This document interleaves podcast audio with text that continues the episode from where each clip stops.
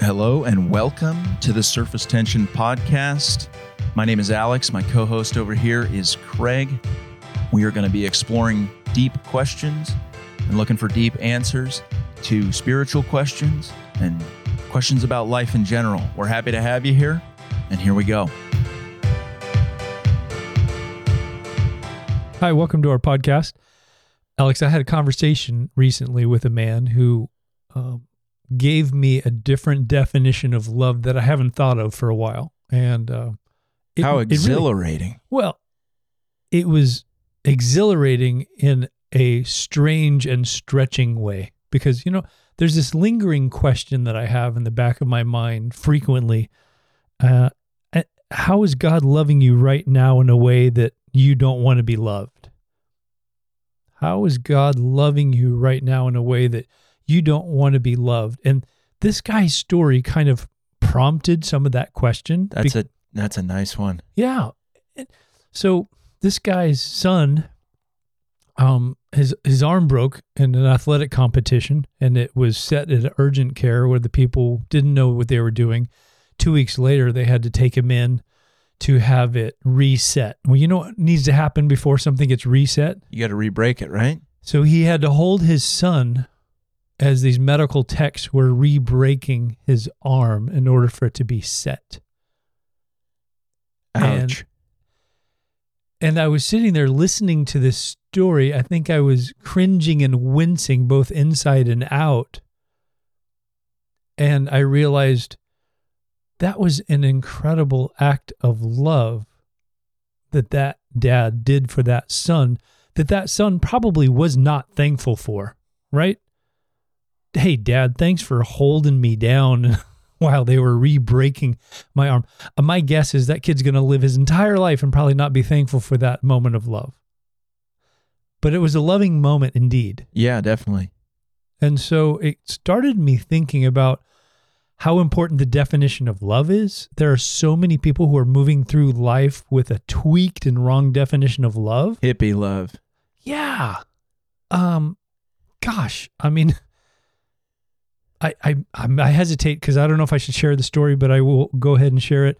Um I heard another story recently where uh, a 13-year-old girl tried to commit suicide, which is Whoa. always horrific and a tragedy. Yeah, definitely. And when Child Protective Services were called in, um, th- they asked the child, "Why did you try to commit suicide?" And her response was, "Because my mom won't let me date the boy I want to date." And so, must be a really great guy. Yeah, I think yeah. For oh, and it just that broke my heart because that little 13 year old has somehow gotten the definition that love is letting me do anything I want to do, date anyone, even if it's bad for me or whatever it may be. But mm-hmm. when you hear that question uh, about God and God's love for you, how is God loving you right now in a way that you don't want to be loved? What what comes to mind? Talking to me more often than I'd like. So okay, wait a minute. So he's talking to you often, maybe more often than you like. In, in the in, recent past, I've been getting a lot of God nudges through other people. Hear those whispers and those movements when I'm in my prayer time. And you don't want to be loved that way. I don't I have no idea how I like to be loved uh, most of the time. Yeah. I kind of it's one of those things where it's like, yeah, I'll know I'll know love when I see it and I feel it. But that's too personal. It's too subjective. It's not God's love. God's love isn't really subjective. Our what? our interpretation of it's probably subjective, but God's love is Boy, spot on though with what you just said. How interesting is it? I'll know it when I feel it. How interesting that is that we have made our feelings the barometer for love. Right. And if you say something that makes me feel bad or sad or mad, you are not loving me. Right. When the Bible is full of things that say a, a, friend a friend is the one who brings the strong word of challenge. It's the enemy who multiplies kisses. You know, it's the false prophet that says, peace, peace, but it's the true prophet that says we need to turn around and have a change of mind, a repentance in order to seek the Lord.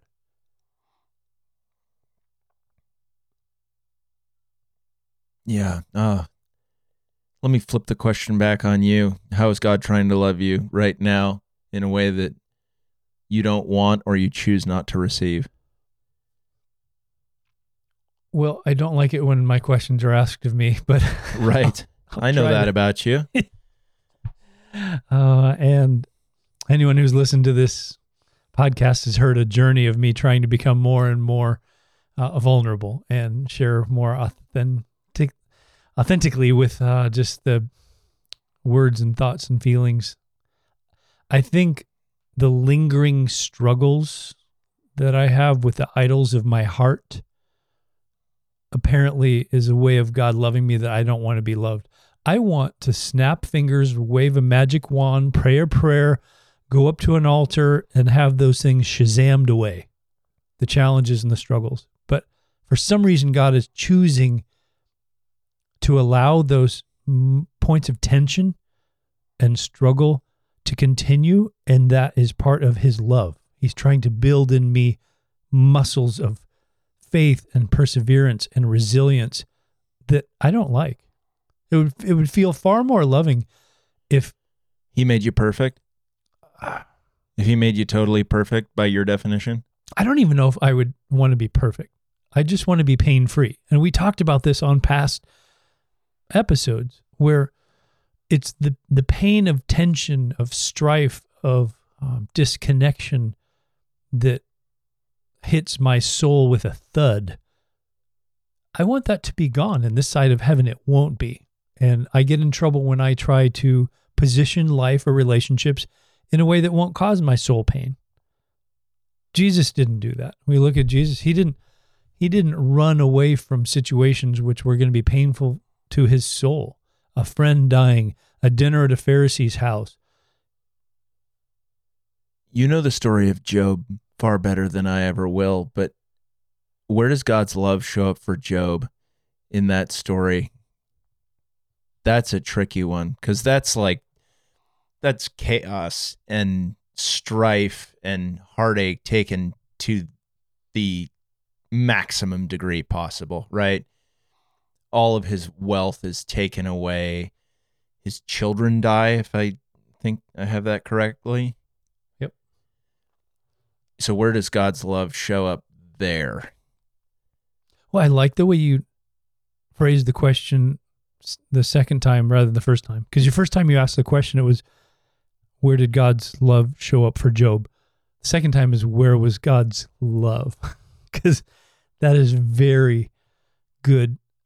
And a different distinction, the way we Nice texture and tone our questions really impacts where our hearts and our minds go with it. Because it would be more difficult to say, in what way did God love Job through that book, through that challenge, through that strife? We could probably make a good case for the fact that God had revealed so much of himself that Job still wanted to hang, hang on to God no matter what, right? Mm-hmm.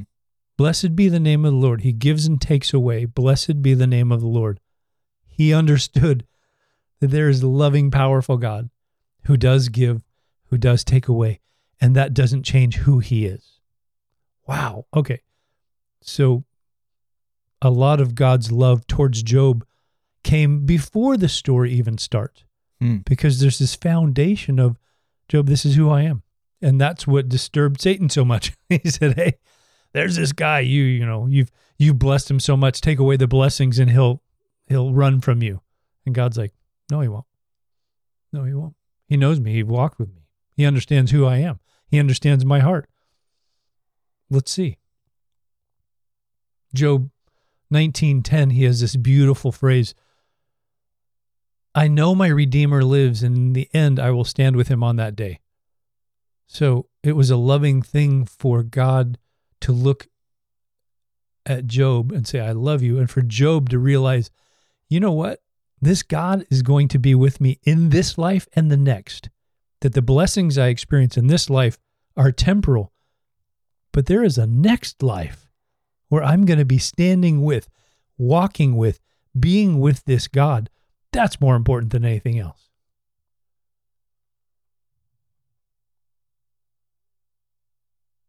Gosh, that just it always changes the timeline when you start thinking about the world after this one. It makes the problems of the day quite a, a bit less significant, doesn't it? It does. And to answer your second question about God's love, kind of not to Job, but maybe through Job, I love Tim Keller had a great comment about Job. He said, Here, Satan didn't realize that his plan was going to backfire. He thought he was going to take down this shining star, this hero of the faith. And what wound up happening is a book was given that was going to encourage millions and millions of Christians through suffer- suffering and strife. Mm-hmm. That's love through someone, which is a beautiful thing. I, I know I'm guilty of this. Too often, we are so consumed with our story and God's love to me that we don't pause enough to see the story that He's writing through us and how He wants to use our story, not just for our, us, but for others. Hmm. Alex, He wants to use your story right now and His love for you for other people. That's an encouraging thought. It makes the crummy times worth enduring, right? It does. It it really does flip the script. And it says, Satan, you're not going to get the victory here. If he can get us turned in on ourselves with our attention, our focus, our emotions, he's got it. He's he's won. But if somehow our trust in God is so strong that he allows us to still maintain an others centeredness, even in the suffering, the struggle, and the strife, something beautiful happens. So let's relate this back to how are we putting up walls to receive love in certain areas and how does it relate to this? Are we walling off the correct things? Probably not. I don't know. Where do you want to go with that? Well, it's I love the question because it creates space to say we do that. There's some parts of God's love that we just welcome in and we invite, we pray for, right? We want your presence, we want your peace, we want your joy. We we crave that. We want that. And yet when he wants to love us with a longer, more challenging tough love, if you will, we don't have that same gratitude. we don't have that same, hey, thank you. I know uh, some parents locally that have had a couple of boys that have dealt with addiction. And it has been so interesting because the counsel they got from so many people in that world is don't enable them, cut them off financially, because if you keep supporting them financially, they're going to be dead. Mhm. And some parents were saying, that's what we did. That was what we tried to love them with the, what did you call it? Hippie love, right? yeah. We're just going to keep loving, loving, loving, loving with the hippie love. Guess what? Drug overdose, dead. A handful of their friends. And they looked at that and they said, We don't want that end for our child. We are going to take the road less traveled. We are going to cut them off financially. Those boys both wandered, homeless, sleeping on couches, no job, barely making it. Whoa. And it killed the heart of these parents because they're like, "Ugh, can you imagine how hard that tough love would be for a parent to go, I have the means to support my child. Yeah, that's an And I'm absurd boundary choosing- to I'm going to choose a tough one. And maybe you don't, don't agree. You don't have to be agreeing with me if you're listening to our podcast. But this is the path that they took. And they took this because they gleaned the wisdom from the people around them. And they said, if you keep supporting them, that'll be it. Well, years passed. And that one phrase is going to be, have a lot of emotions packed into it, right? Years passed. There was years. This wasn't days, months. This was years where these boys were off on their own. One of them comes back, gets clean, gets a job, is so thankful to his parents for the tough love. Mm-hmm. And he kept, he became the, the parents' cheerleader for the other son. Hey, listen, he's not your responsibility. You have loved him and you're loving him with a difficult in a difficult way. Providing for him in this state isn't your ultimate best love. What you did for me was your ultimate best love. Keep doing it for him. So he became their cheerleader, which I think was awesome. He has gotten to the point where he says, My parents loved me in a way that I didn't want to be loved. And it was the best thing they could have done for me. Hmm. And I think God does the same thing. He's loving us. That's who He is. That's what He's doing.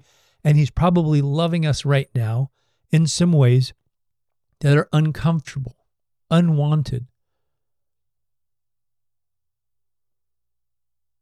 Yeah. Well, that's just like a perspective shift away from egocentricity, thinking I know what's best for me. I know, or even I know what's best for other people. Yeah. Amen.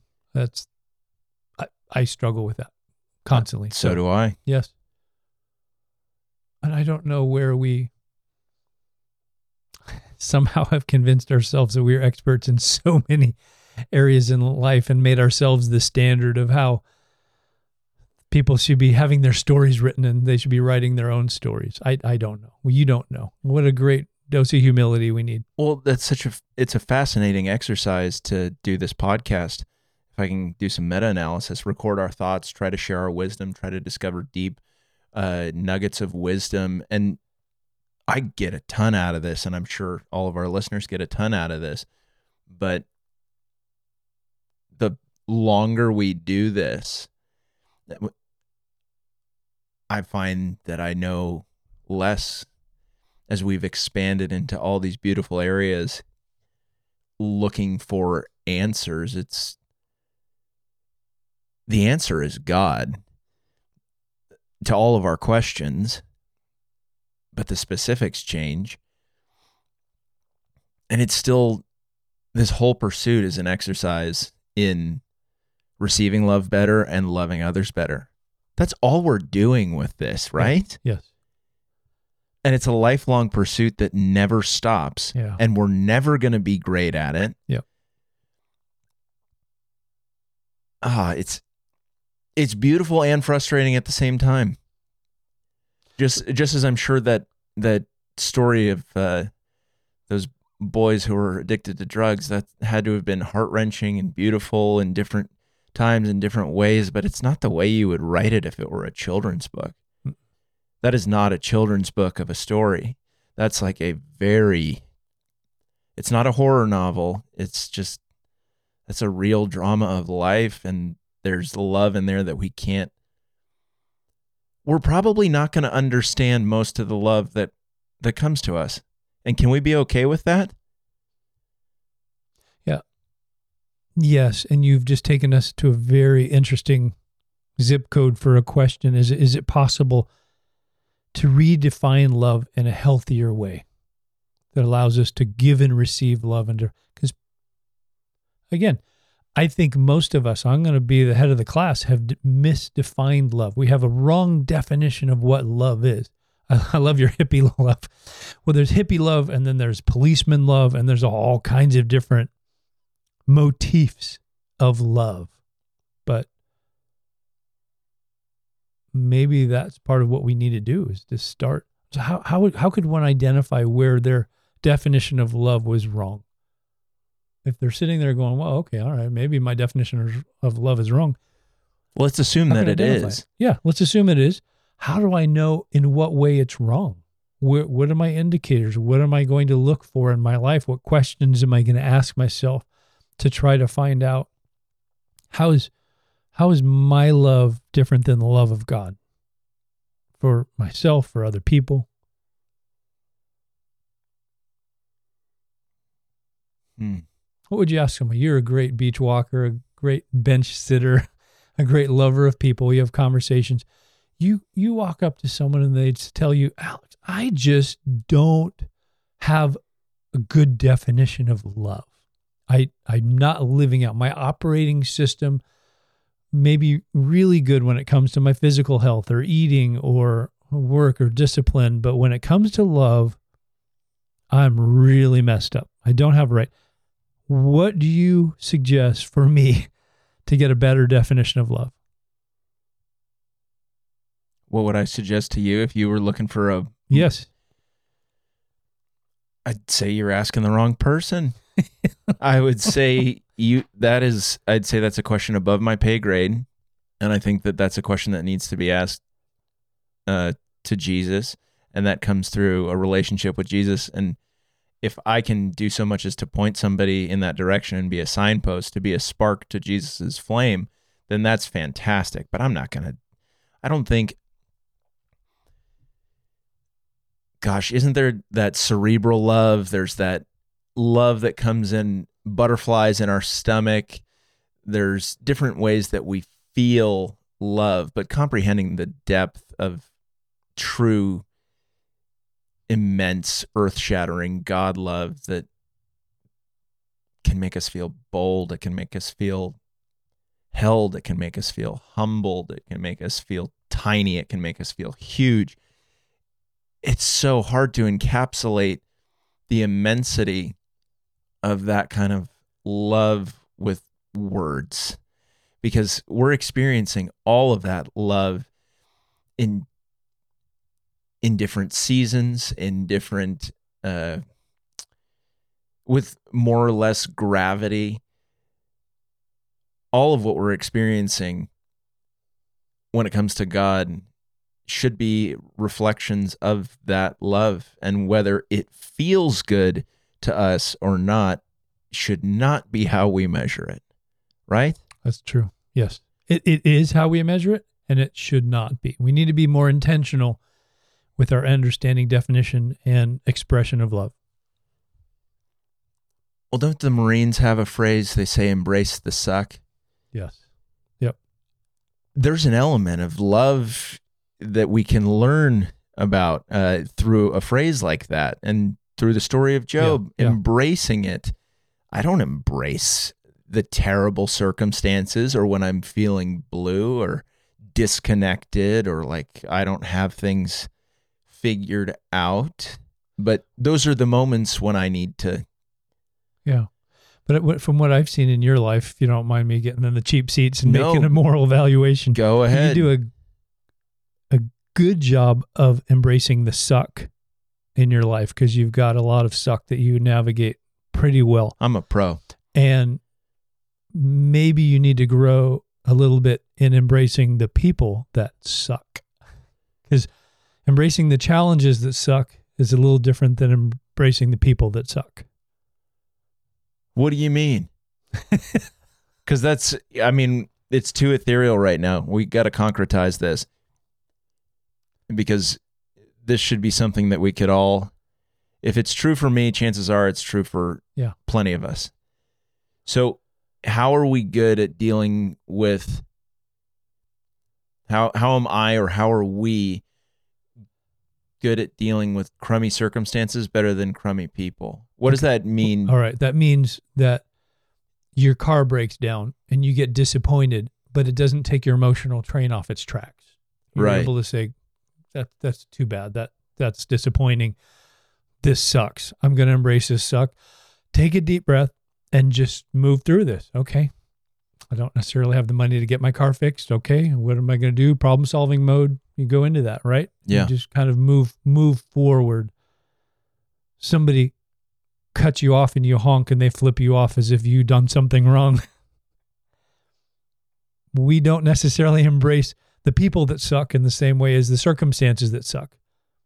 People that suck mm. can trigger us and take our emotional train off its tracks. Ah, forgetting that people and vehicles are both broken.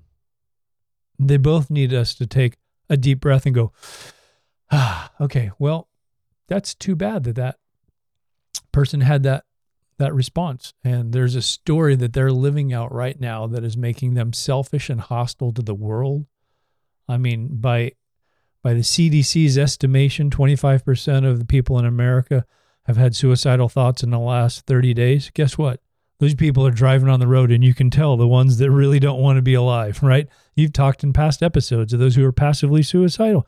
Okay, there's a story that has led them to the place where they don't think life is valuable, life is worth living. And guess what? Us responding in kind to the way that they're moving through this world won't help. It's hard to love a lot of people right now. It is. I feel like, gosh, this whole world's a pigsty. We're all filthy, and it's really hard to just love. It's much easier to look at the filthy other people than look at our filthy selves. That's certainly true, and I know that quite well about myself. Is I'd rather focus on the other pigs than focus on this pig. But uh, it's a messy world, and I'm I'm astonished at how people continue to keep going. I'm surprised some days I'm like, how have you kept going? And look at myself in the mirror and have like a odd talk with myself and an odd talk with God and say, God, like you you're gonna keep me around in this hellscape, in this world rife with moral inversions and depravity and wickedness and ah yeah. I mean, it's easy for me to see how we can all go into these these negative places and be set off by little things. But to totally speak to your point, when I get upset at other people, I immediately go to a selfish place of being like, "You slighted me. What are you doing?" Uh, and it takes me a while sometimes to get to their story, and I think that for how crappy of a job you and I would say that we do at receiving and giving love, we're really hard on ourselves. I think most people who are not actively pursuing depth of relationship with God and others are hurting way worse Yes. than than we ever could. We just happen to focus on it and talk about it. But they're probably feeling it in their soul in a way that we aren't because we are actively processing things. We are moving through things and trying to refine it and Yes. trying to celebrate in the suffering, trying Yes. to celebrate in the victories. But so many people don't even have those they don't have a relationship with God and Jesus. They don't have a relationship with believers who can come alongside them and say like, "Gosh, your story's goofy right now, but you know what? God loves you." How many people are just lacking that? And truth be told, that 25% of people who have thought about, you know, uh, taking their own life in some months in the past couple years, I would say, I'm like, gosh, that would seem low based on the way things are going. Like, this is so goofy. Yes. And it, it's heartbreaking. But uh, little uh, do I, um, rarely do I pause to fully appreciate and try to understand somebody's story. I've blown up at people. I've had these like odd meltdown moments, and I'm like, oh gosh, that was terrible. That's not a godly thing to do. But then I get to process their story later. Yeah. W- would it be odd if you chased down that person that flipped you off after they cut you off and say, "Hey, I'd love to buy you a cup of coffee. Can can I get you a cup of coffee? You- um, In-N-Out Burgers around the, you know, can I take you?" There's not that- enough there's not enough trust in this society of ours for that person to think that you are being genuine. Right. Unfortunately. Okay, so and that would be odd, right? That would- yes. can I introduce you to one of my favorite butts in the Bible? yeah, go ahead. in Ephesians chapter 2, Paul writes, As for you, you are dead in your transgressions and sins. And doesn't it feel that way? I mean, when we are steeped in sin, it, there's something that dies inside of us. You know, the outside of us might look alive, but we're dead on the inside. I took a bite of an apple yesterday that apparently was rotten on the inside. Didn't know it. From looking at it on the outside, it looked fine. I took a big bite and I was like, blah, blah, blah. that was horrible. I couldn't get it out of my mouth quickly enough. It was it was dead on the inside. And I think we can feel that sometimes. People might not see that, Sure. but we can feel that. You were dead in your transgressions and sins which used to live when you followed the ways of this world, we could probably go on for a long time about the world's values and how quick, you know, how closely we're aligned to that. And the ruler of the kingdom of the air, the spirit who is now at work in those who are disobedient. All of us lived among them at one time, gratifying the cravings of our flesh. We've talked about that a lot lately that if we are living out of the flesh rather than the spirit, it's going to be a totally different life and it's going to feel dead inside following its desires and thoughts. Like the rest, we were by nature deserving of wrath. All right, favorite but in the Bible. But because of his great love for us, God, who is rich in mercy, made us alive with Christ even when we were dead in transgressions. It is by grace you have been saved. That what a, there's this picture of darkness. I think of C.S. Lewis in this Tolkien this dark forest with gnarled trees. And that's the way we can feel like we're going through life and we're living there. But because of his great love for us, God, who is rich in mercy, made us alive with Christ, even when we were dead in transgressions. It is by grace you have been saved. I need more of that to sink into the operating system of my life. We all do, but it's so. Oh man, that's a beautifully written. That's a soul piercer.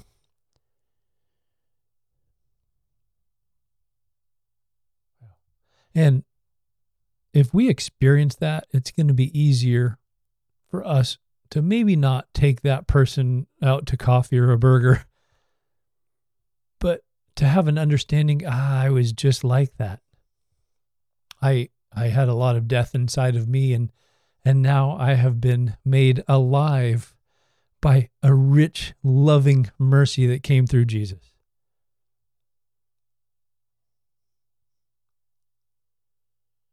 Knowing what you know about your hesitation to be fully received and fully loved by God how challenging it must it be to be a non-believer and not even be in the region of knowing how to love and be loved. That's i think that's a big mission that all of us as followers of christ are charged with the duty of pursuing right now. Yes i mean that's always been the case right is we need to seek out the lost sheep um i mean yes. jesus is going to be the one to seek out the sheep but gosh, is it? And what I hear you saying is what I encounter on a regular basis when I met, meet with people that don't know Jesus yet. They don't even have the possibility for the existence of a love that God has for them. Their imaginations don't even have space for saying there is a possible love that exists in the universe that I could participate in, I could receive.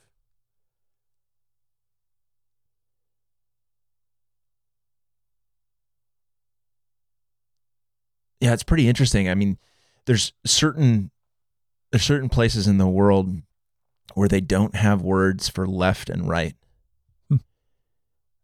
Very interesting. Imagine not having any comprehension of the word love because you didn't have the comprehension of the word God oh. and who God is.